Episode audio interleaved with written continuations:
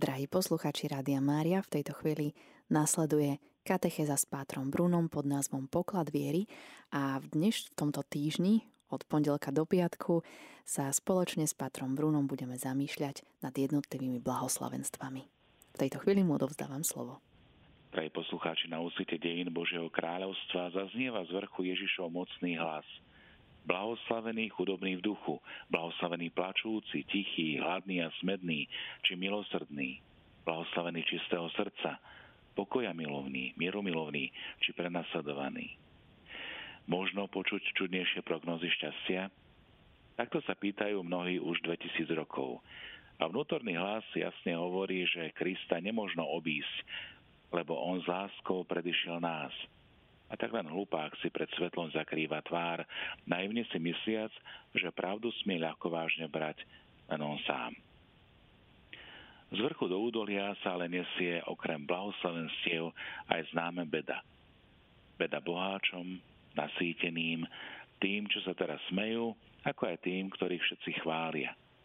Každý človek bytosne tuší, že Božia logika je úplne iná ako logika ľudská. Krista možno aj obísť, no nie bez osobnej újmy. Raz príde čas a my pochopíme, že v žití sme sa s Kristom konfrontovať určite mali. Milí priatelia, hovoriť o blahoslavenstvách v 21. storočí nie je vôbec jednoduché. Ľudia záňajúci sa len za materiálnym bohatstvom alebo po rýchlej kariére či sláve nemajú čas zastaviť sa. Nie to ešte ponoriť sa do kontemplácie Boha a jeho tajomstiev lásky. A blahoslavenstva hovoria predovšetkým o Bohu, ktorý je Otec. Abba.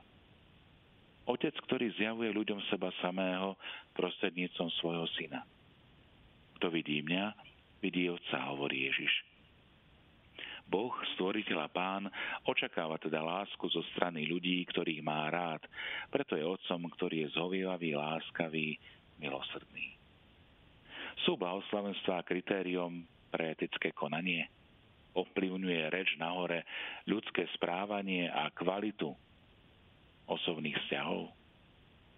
Človek si tieto dve otázky kladie jednak vďaka prirodzenej intelektuálnej aktivite, ale jednak aj pod vplyvom nadprirodzenej Božej milosti ako daru, keď reflektuje dejné udalosti v ich premenách alebo aj pri stretnutiach s inými ľuďmi. V každodenných stretnutiach, ale aj prostredníctvom osobných príbehov sú často ukryté obrazy rôznych metafor, ktoré poukazujú na vnútornú, ale aj vonkajšiu silu, ktorá nás nabáda k úžasu nad videním a zároveň k hľadaniu zmyslu všetkého. Ľudstvo ako celok všeobecne smeruje od niekiaľ niekam. Priestore medzi nebom a zemou vnímajú ľudia všetkých čias seba a zároveň cítia, že väčnosť je budúcnosťou. Žiť na Zemi znamená existovať v konečnom priestore a čase, ale kto môže zabrániť tomu, aby sme my ľudia nesnívali aj o väčšnom domove? V tejto dynamike života je odpoveď na dve úvodné otázky, ktoré súvisia s objavom špecifického a individuálneho poslania každého človeka. Osobnostný rozmer, tiež autenticita, medziosobnostný dialog, ale aj komunikácia a tvorivosť odzrkadľujú správanie, ktoré má hlboký súvis s láskou, ale aj so zodpovednosťou v rámci etiky. V predkladanom texte z Evanielia sa pokúsime oživiť teda Ježišovú programovú reč na vrchu a to aj preto, že v posledných dvoch desar, že v posledných časoch sme svedkami veľkej pýchy, o nekonečnom pokroku ľudstva, tiež o všemocnom intelekte, slobode a práve na všetko. Na druhej strane však paradoxne zakúšame neustále nové formy, či už ponižovania človeka ako osoby, to sú najmä zlyhania v otázkach humánnosti, tiež e, vojnové tragédie a napádanie slobody, demokracie, až po súčasné úsilia o totalitné ovládanie či manipulovanie ľudí. Spomenuté skutočnosti opäť postulujú rozdelenie ľudí na tých, ktorí sú bohatí a stále bohatší, na tých, ktorí sú chudobní a stále chudobnejší. Na oligarchov a kvázi otrokov, až po doposiaľ nevýdané e, delenia, kde už nie sú len zdraví a chorí, ale kde sú ľudia dobrí a zlí. Dnes znova, tak ako už mnohokrát predtým, stojíme na určitej kryžovatke, aby sme sa zorientovali a múdro sa rozhodli, kam chceme smerovať. Či chceme smerovať po Božej ceste alebo po ceste spoločnosti, ktorá je bez Boha. Ale vráťme sa k reči Ježiša na vrchu. Bola aj naďalej je výzvou k dokonalosti, svetosti a predstavuje tiež reálnu ponuku šťastia pre tých, ktorých Ježiš nazýva blahoslavenými. Jeho cesta dokonalosti sa zakladá na priateľstve.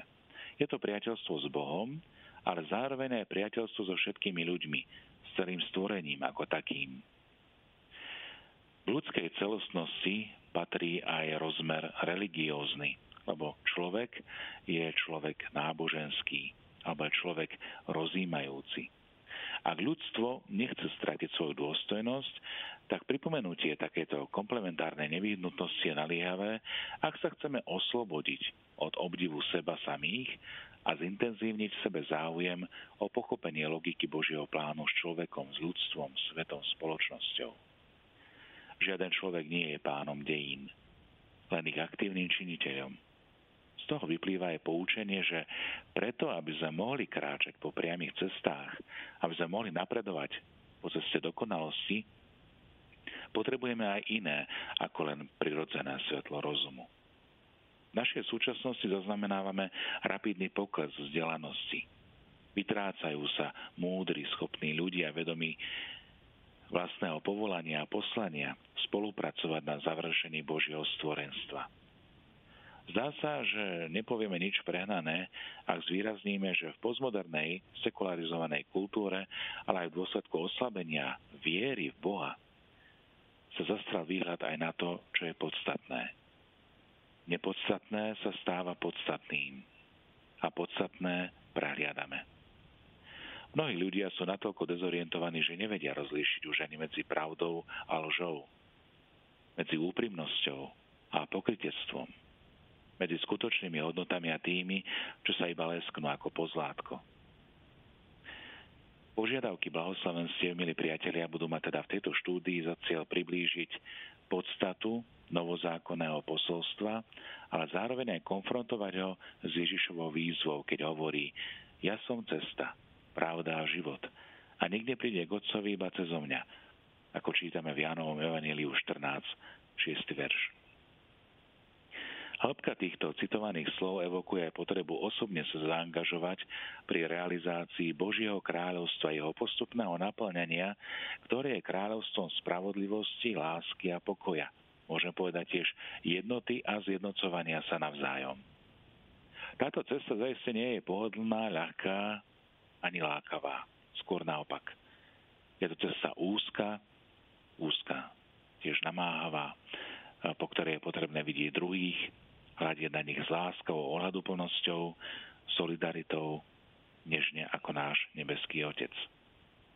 Takúto ľudskosť možno uskutočniť len v námahe bytia, ktoré možno prirovnať metaforickému obrazu odvíjania sa klopka. Čím viac sa dostávame k jadru, tak tým viac začíname rozumieť, čo je vlastne podstata. K objasneniu podstatného sa pochopiteľne dopracúvame pomaličky, po malých krokoch, v malých krokoch, v úprimnom hľadaní, zastavení sa a rozhliadnutí. Prirodzený rozum tu nestačí, potrebujeme teda aj svetlo nadprirodzené. Ako hovorí svätý Tomáš, potrebujeme dar Božej milosti. Už a blahoslavenstva sú Božím slovom, slovom živým a večným. Sú tiež syntézou šťastia a aj novou nádejou, že humánnosť, ľudskosť na zemi raz predsa len bude predchádzať Božiu spravodlivosť. Šťastie blahoslavených počíta s ľuďmi, ktorí sú radostní, radostný znútra v službe druhým. A táto radosť je zároveň tichá, prežívajúca vnútorný úžas nad tajomstvom stvorenia, vykúpenia a posvetenia. Bohatstvo a veľkosť človeka sú merateľné podľa lásky, ktorá sa vyjavuje v slovách a prejavuje v skutkoch. Preto aj požiadavky blahoslavenstiev vo všeobecnosti prispievajú k humánnejšiemu a duchovnejšiemu svetu cez našu poníženosť duchu a zároveň aj disponovanosť voči Božiemu slovu, jeho vnímania, počúvania a realizovania. Milí priatelia, v rámci pokladu viery, keď hovoríme o blahoslavenstvách, tak oni nás majú priviesť k pochopeniu aj toho morálneho obsahu slov, o paradoxne znejúcom šťastí, ktoré k nám dolia ešte aj dnes s rovnakou intenzitou ako pred 2000 rokmi, keď Ježiš hovoril e, poslucháčom prvýkrát tieto slova v reči na hore. V istom zmysle nám blahoslavenstva tiež nastavujú zrkadlo, v ktorom sa môžeme všetci vidieť alebo zriadnúť v pravde. Z tohto dôvodu som sa chcel pokúsiť ukázať Ježišové blahoslavenstva v onom priťažlivom svetle, ale zároveň aj realisticky. To znamená tak, že ich obsah neodradí, ale inšpiruje k dobročinným skutkom. Zároveň by som chcel zdôrazniť slovo autentickosť, lebo v zmysle pochopenia Ježišovej reči, pochopenia rozumom a srdcom a tiež pochopeniu hodnoty osoby, ktoré je zahrnuté ono rácio, ale aj sloboda, to znamená dve kvalitatívne schopnosti, ktoré inšpirujú ľudí k zodpovednosti aj za spôsob ich vlastného bytia na tejto zemi. Milí priatelia, blahoslavenstva sú vernou podobou Božej tváre. Tváre sprítomnenej v Ježišovej tvári. Na to nesmieme zabudnúť. Sú to tiež proklamačné slová, ktoré vyzývajú ku tvorivej spolupráci na uskutočňovaní spravodlivosti na zemi, ktorá sa má podobať Božej spravodlivosti. Majú imitovať. Prekvapujúca oslava ponížených a posledných zaznieva ako realita, ktorá prispieva k zmene zmýšľania, alebo aj ako určité vykročenie na cestu nádeje a odozdanosti do Božej vôle. Preto aj požiadavky z evaneliovej reči na vrchu sú takými základnými piliermi zdravej ľudskej civilizácie, sú takou magnou chartou humanity alebo humánosti aj ideálom svetosti. Preto šťastie blahoslavených je šťastiem nielen v perspektíve spoločnosti sveta, ale aj v perspektíve, ktorú nazývame eschatologická. Je to šťastie tých ľudí, ktorí už v starom zákone pochopili, že bázeň pred pánom a spravodlivosť privádzajú k vnútornej radosti. Aby sme potom v novom zákone ich vnímali ako vyhlásenia z hora, ktoré majú kresťanom ponúknuť plán, ako správne zosúľadiť počúvanie Božieho slova s praktickým konaním, viery s rozumom, všetko v slobode, ale zároveň aj spolu zodpovednosti za vzrast lásky a dobra. Ľudia neprestávajú túžiť po plnosti šťastia. Aj preto si je šťastie predmetom štúdia filozofie a v konečnom dôsledku aj teológie. Drahí poslucháči, o kontúrach blahoslavenstiev možno hovoriť už aj v starom zákone. Umožňuje to určitý exkurs do dejín vyvoleného národa, a to znamená na miesta, kde sa rodili prvotné línie obrazu alebo konceptu šťastia. Prioritne treba siahnuť po knihe Exodus, ktorá je druhou knihou Pentateuchu, čiže piatých kníh Možišových, kde sa popisuje uzavretie zmluvy a zároveň vyhlásenie zákona na Sinaji. Pre tých z vás, ktorí máte záľubu vyhľadať v Božom slove, tak je to kniha Exodus, 20. až 20. až 24. kapitola. V týchto kapitolách je naznačená etika Izraela, ktoré počiatky siahajú do druhej polovice 13. storočia pred Kristom. Ďalej je to kniha Leviticus, tretia v poradí, predstavujúca určitý kódex predpisov, nariadení, ktoré sú ako keby pokračovaním požiadaviek, ktoré zaznievajú na Sinaji. Aj tu možno nájsť náznaky, ako byť šťastným na zemi. Uzvlášť zaujímavé je rozprávanie o svetosti Boha a povinnosti Izraela byť svetým, ako je on svetý. A tiež nádherné state o milosrdenstve v súvislosti so sobotným svetením, alebo teda svetením sobotného dňa a zvlášť jubilejného roku. Aj práve preto sme vybrali tieto blahoslovenstva ako takú vzdialenú prípravu na slávenie jubilea v kontexte prípravy roku modlitby. Ďalším svedectvom zrastajúceho etického pochopenia je kniha Deuteronomium, ktoré princípy sú obsiahnuté najmä v 5. a 15. kapitole. Náznaky etiky blahoslavenstve môžeme tiež nájsť v známej knihe Žalmov, kde sú opísané dojímavé zmienky o bohabojných ľuďoch, ktorí sú milí pánovi. Šťastní sú tu tí, ktorí pozitívne odpovedajú na ponuku alebo na Božiu ponuku spásy. V Žalme 18, 28, tiež 34 sú identifikovaní štyrmi výrazmi, ktoré sa potom e, nachádzajú aj v Evanieliu. To môže evokovať e, poznanie, e, ktoré Ježiš mal z týchto žalmov.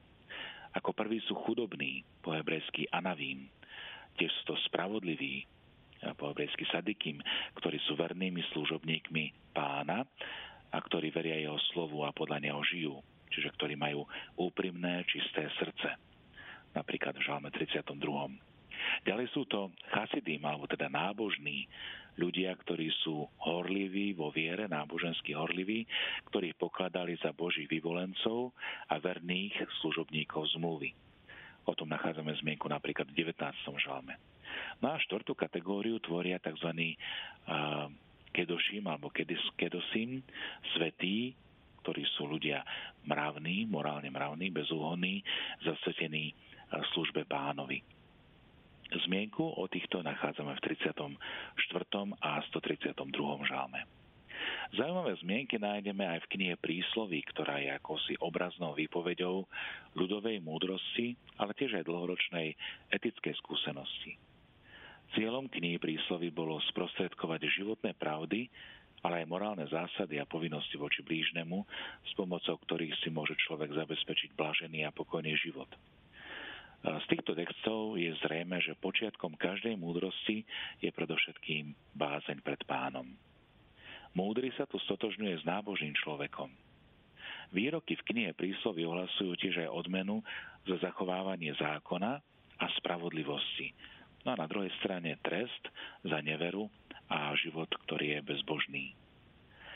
Veľa chvál na spravodlivých nájdeme aj priamo v knihe múdrosti, lebo spravodlivosť neokúsi smrť alebo duše spravodlivých sú v Božích rukách a muka smrti sa ich nedotkne. 3. kapitola knihy múdrosti. Milí priatelia, celý starý zákon je teda takým procesom postupného vyzrievania týchto etických noriem, o ktorých sme hovorili, ale zároveň aj napätým očakávaním príchodu Mesiáša a jeho kráľovstva, ktoré sa opisuje ako kráľovstvo spravodlivosti a pokoja. Ak sa pozrieme na burlivé dejiny viery Izraela, tak vidíme, že sú bezprostrednou predprípravou na pochopenie evaneliového posolstva lásky.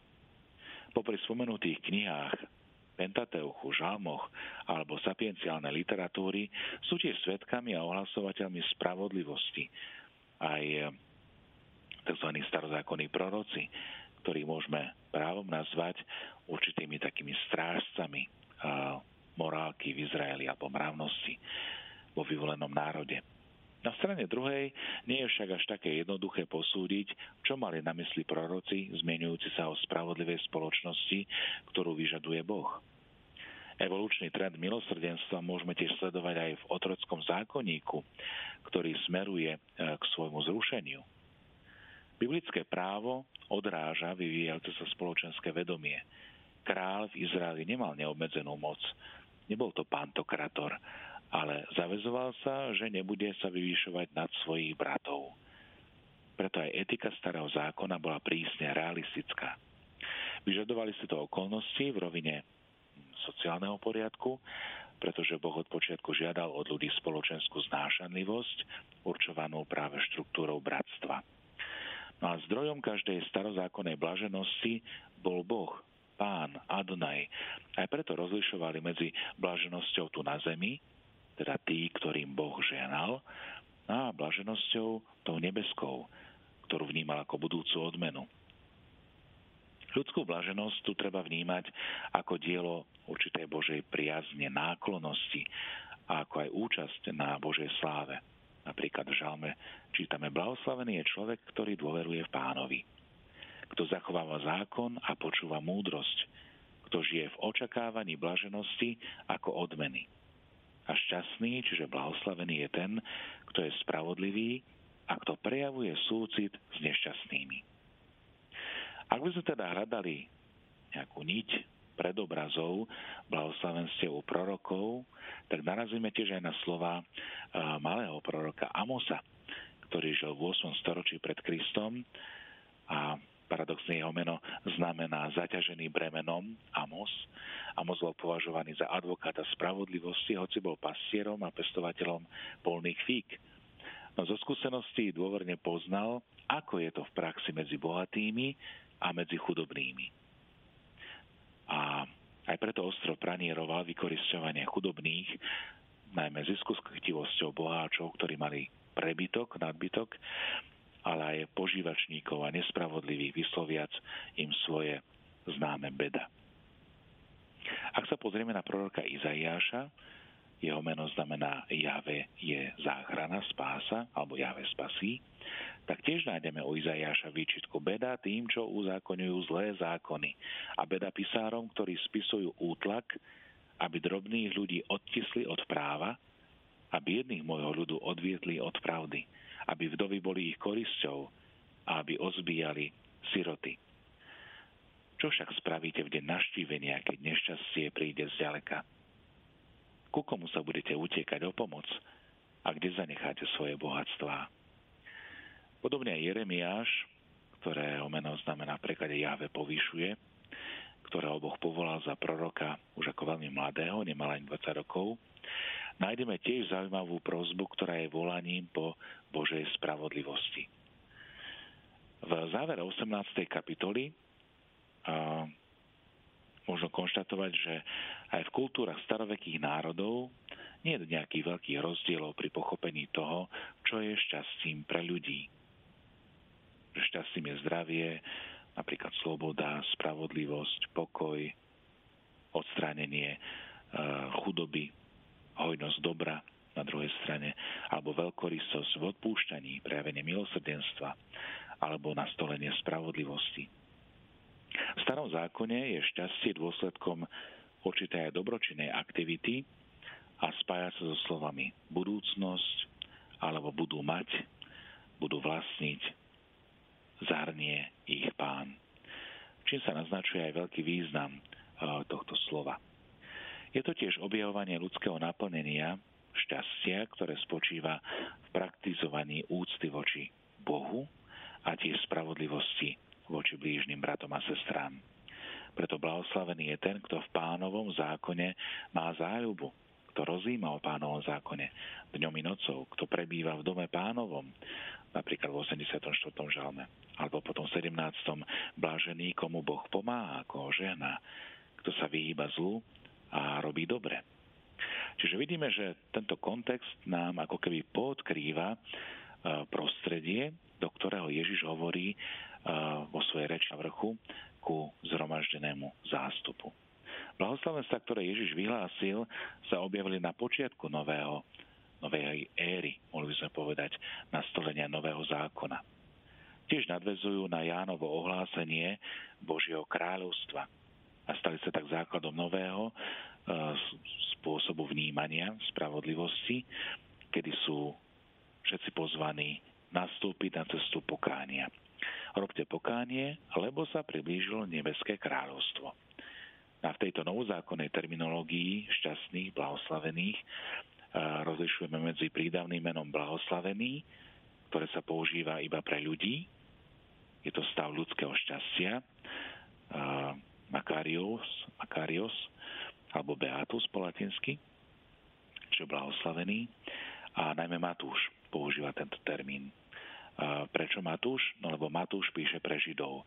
A Židia mali toto vnímanie toho blahoslavenstva, alebo blahoslavený ten, ktorý je pri pánovi, alebo kto plnil jeho vôľu. No a práve preto používa tento termín. No a potom na druhej strane je to e, tzv. trpné príčastie požehnaný, hebrejský baruch, barucha tam, alebo ten, ktorý je benediktus, čiže ktorý je výkrik radosti. Napríklad e, vo Sv. Omši máme toto Benediktus, požehnaný, ktorý prichádza v mene pánovom. Hosana na výsostiach. Takže aj takáto forma e, požehnaného, blahoslaveného. No a protagonistom obsahu blahoslavenstiev vieme, že je sám Ježiš, samozrejme Boží syn. On osobne vyhlásil podmienky pre vstup do Božieho kráľovstva a sám je aj cieľom a takým, môžem povedať, centrom blahoslavenstiev. Túžba po šťastí je teda božského pôvodu. Boh ju vkladá do ľudského srdca a zároveň pozýva všetkých bez rozdielu, a toto by som chcel zdôrazniť, všetkých bez rozdielu k blaženosti, do stavu požehnania. A toto volanie je osobné, ale zároveň aj všeobecné. Je to výzva pre svet, pre spoločnosť, pre konkrétnu generáciu a každý, kto chce byť už na zemi, a potom vo väčšnosti šťastným, musí nevyhnutne zosúľadiť tieto vlastné hodnoty s Božím poriadkom. A v tomto zmysle je náš osobný čas určitým priestorom alebo aj darom, ktorý treba vyplniť takým spôsobom života a takým morálnym správaním, ktoré by malo pozitívny vzťah k Bohu ako osobe, ale aj k Božiemu zákonu. No a všeobecne prijatým spoločenským normám, ktoré blahoslavia alebo požehnávajú. Teda požiadavky vyhlásené na vrchu pripomínajú tiež Mojžišov výstup na vrch Sinaj, kde dostáva slovo, to desatoro, dekalog. Ježiš chcel rozhýbať teda svojich poslucháčov, aby konali, aby sa pohli, ale aby sa správali k sebe navzájom podľa tohto modelu blahoslavenstiev, preto ako keby vyratúva a ženie ho k tomu jeho láska k otcovi, ale aj láska k človeku osobné.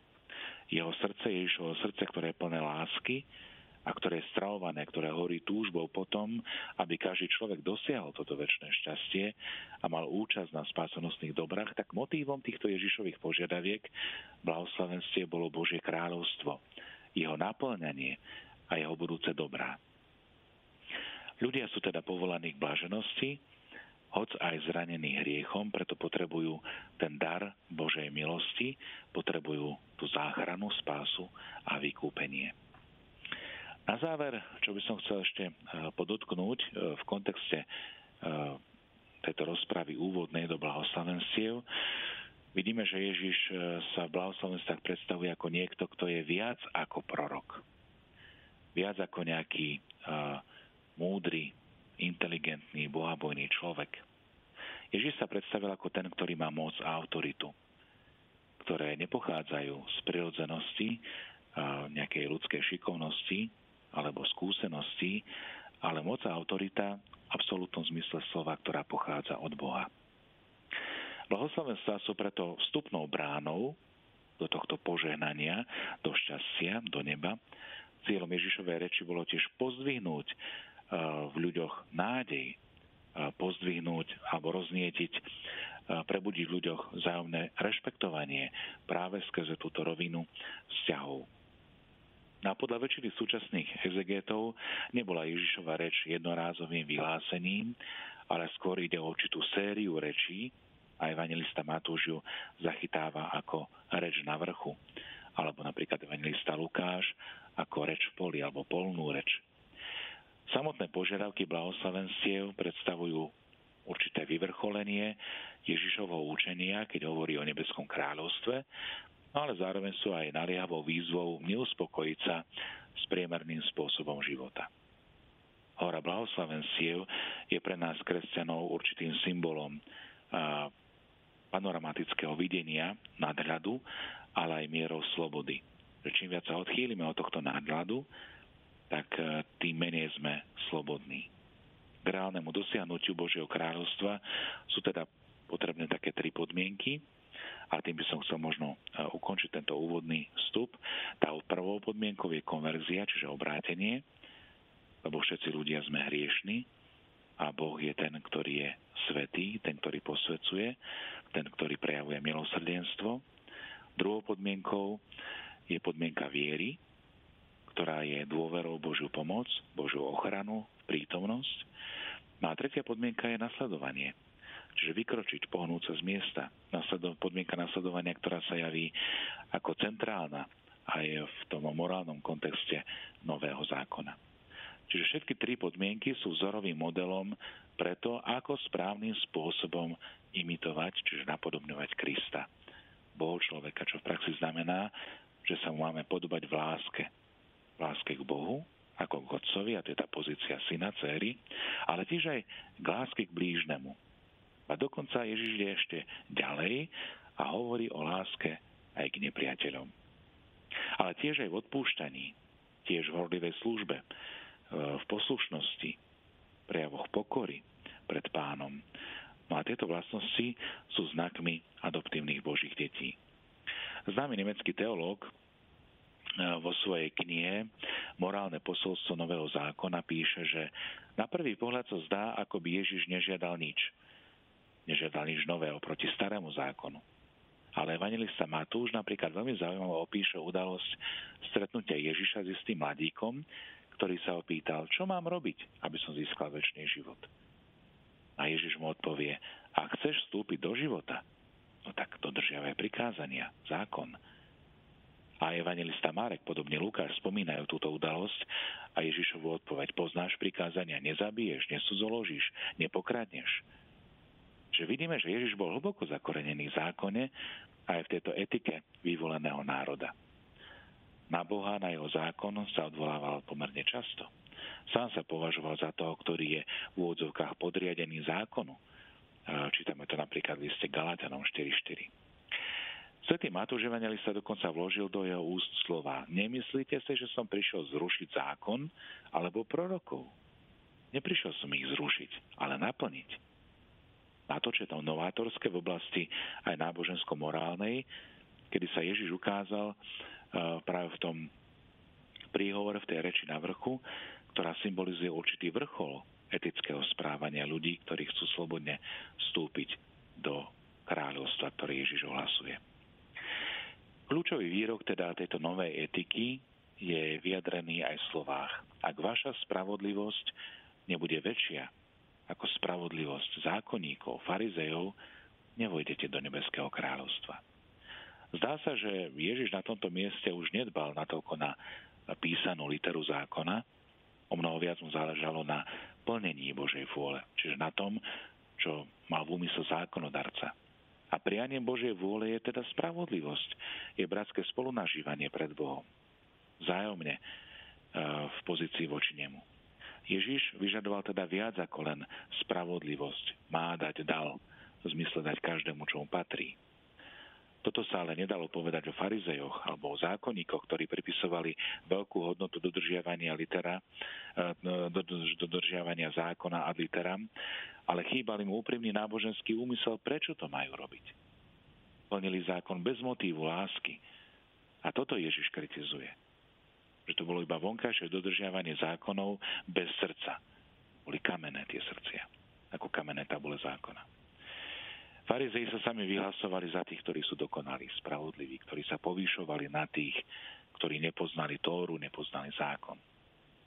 Aj preto Ježiš rozpovie podobenstvo uh, Lukáš 18, 9.14 o farizejovi a mýtnikovi, v ktorom zdôraznil práve tú píchu toho prvého, aby poukázal na pokoru toho druhého.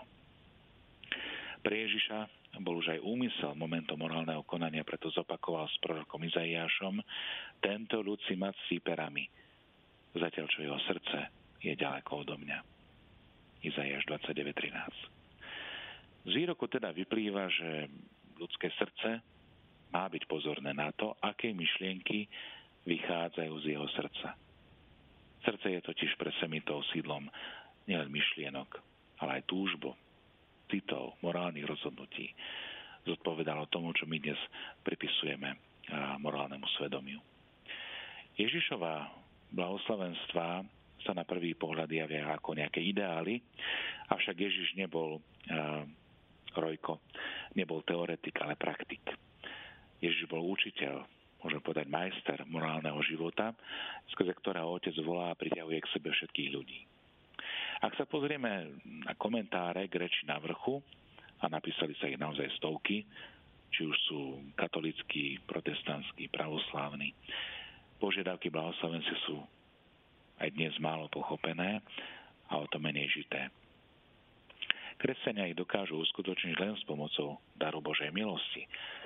Závislosť na Bohu a jeho milosti je tiež dôkazom toho, že ide o ťažkú, náročnú úlohu, a túto ťažkú náročnosť ale neznamená nemožnosť. Toto vidíme najlepšie na príklade mnohých blahoslavených a svetých. Oni najlepšie dosvedčili vo svojich životoch, že Ježišové požiadavky sú realizovateľné a robia tých, ktorí sa ich pridržiavajú, naozaj šťastnými. Preto aj katolícka morálna teológia vždy považovala aj považuje blahoslavenstva za základ morálneho správania. Milí priatelia, takže toľko možno na ochutnanie témy, ktorá nás bude sprevádzať tento týždeň, keď si podobne, podrobne rozoberieme tie konkrétne blahoslavenstva, ktoré Ježiš hovorí svojim učeníkom a teda hovorí ich aj nám, aj súčasným učeníkom, ktorí máme zjavovať jeho slovo vo svojich životoch, vo svojich postojoch, vo svojom konaní, inšpirovaný práve tými slovami, ktoré zaznievajú v reči nahore. Aby sa na to spoločne darilo, nie nás prevádza Bože požehnanie, Bože slovo, aj slovo, ktoré zaznieva pre dnešný deň. Vo výzve nasledovať, kráčať v pánovej blízkosti, ale zároveň aj v tom rozvíjaní darov a talentov, ktoré každý jeden z nás má.